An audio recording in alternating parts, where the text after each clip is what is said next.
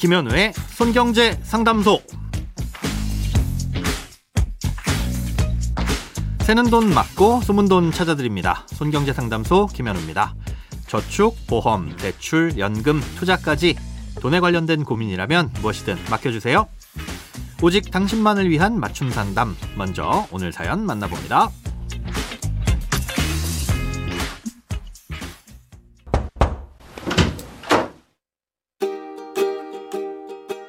안녕하세요. 매일 유익한 정보 잘 듣고 있습니다. 저희 처갓집이 베트남이라서 자주 베트남을 가는 편입니다. 갈 때마다 큰 돈은 아니지만 은행에서 달러로 환전하고 베트남에 가서 금은방에서 베트남 화폐인 동으로 환전을 합니다. 최대한 환전 수수료를 아끼려고 이 방법으로 환전을 하는데요. 이 방법으로 환전하는 것이 가장 아끼는 방법인지 아니면 다른 방법이 또 있는지 알고 싶어요. 그리고 베트남에서 은행에서 환전할 때보다 금은방에서 환전하는 게 더 이득인데 왜 그런지 알고 싶습니다. 어, 사연자님이 하시는 환전 방식을 이중 환전이라고 하죠. 원화를 미국 달러로 한번 바꿨다가 현지에 가서 달러를 현지 화폐로 바꾸는 방식인데요. 이 방법이 우리나라에서 직접 현지 화폐로 환전을 하는 것보다는 훨씬 저렴해서 많은 분들이 이용하고 있습니다. 자, 그렇다면 이렇게 이중 환전을 했을 때 환전 수수료를 아낄 수 있는 이유부터 한번 살펴보겠습니다. 우리가 은행에서 환전을 하게 되면 기준 환율보다 살 때는 비싸게 사야 되고 팔 때는 싸게, 즉 헐값에 팔아야 됩니다. 이때의 차이를 흔히 환전 수수료라고 부르는데요. 우리는 이 수수료를 좀 더 적게 낼 수 있는 방법들이 뭐가 있을까 하고 고민을 하게 되죠. 그럼 이 수수료는 왜 물리는 걸까요? 은행은 손님들이 찾아와서 환전을 해달라고 할 때 언제든 내어줄 수 있도록 여러 나라의 화폐를 일정 금액은 늘 갖고 있어야 합니다. 화폐를 구해올 때도 비용이 들지만 구해왔다고 하더라도 금고에 갖고 있는 외국 돈들은 대출을 해줄 수도 없고 또 이자가 붙는 것도 아니니 이것 역시 비용이라고 볼 수 있습니다.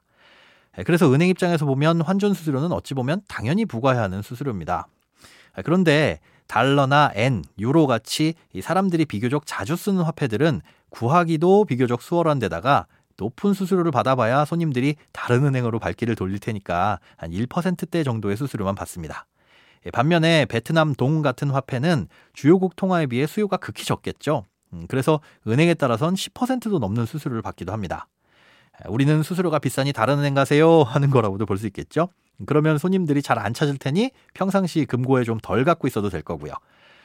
미국 달러의 환전 수수료가 싼 건 전 세계 어디나 마찬가지입니다. 어디에서든 많이 쓰이니까요. 그래서 이런 제3국의 화폐로 환전을 할 땐 달러를 가지고 가서 현지 환전소에서 현지 화폐로 다시 환전하는 게 대부분 유리합니다. 그럼 베트남의 경우 은행보다 왜 금은방의 환전 수수료가 더 저렴하냐? 그건 단순한 이유인데요. 은행보다 금은방을 통해 환전하는 수요가 훨씬 많기 때문입니다. 베트남 소비자들은 전자결제에 대한 보안이라든가 아니면 계좌에 전산상으로 찍혀 있는 이 현금에 대한 불신이 높은 편이라서 금융 포용도가 30% 정도 수준입니다. 그래서 은행을 잘 이용 안 하는 거고요. 이 이중환전보다 수수료를 아낄 수 있는 방법이 있기는 합니다. 국내 핀테크 업체에서 만든 스마트폰 어플리케이션 중에는 원화를 본인의 계좌로 입금하고 원하는 나라의 화폐를 충전하면 당일의 기준 환율로 환전이 됩니다. 그리고 이 돈은 현지에 지정되어 있는 ATM기에서 인출을 할 수 있는데요. 이 방법이 환전 수수료가 없기 때문에 가장 저렴합니다. 단점이라고 한다면 인출이 되는 ATM기를 찾아야 한다는 점인데요.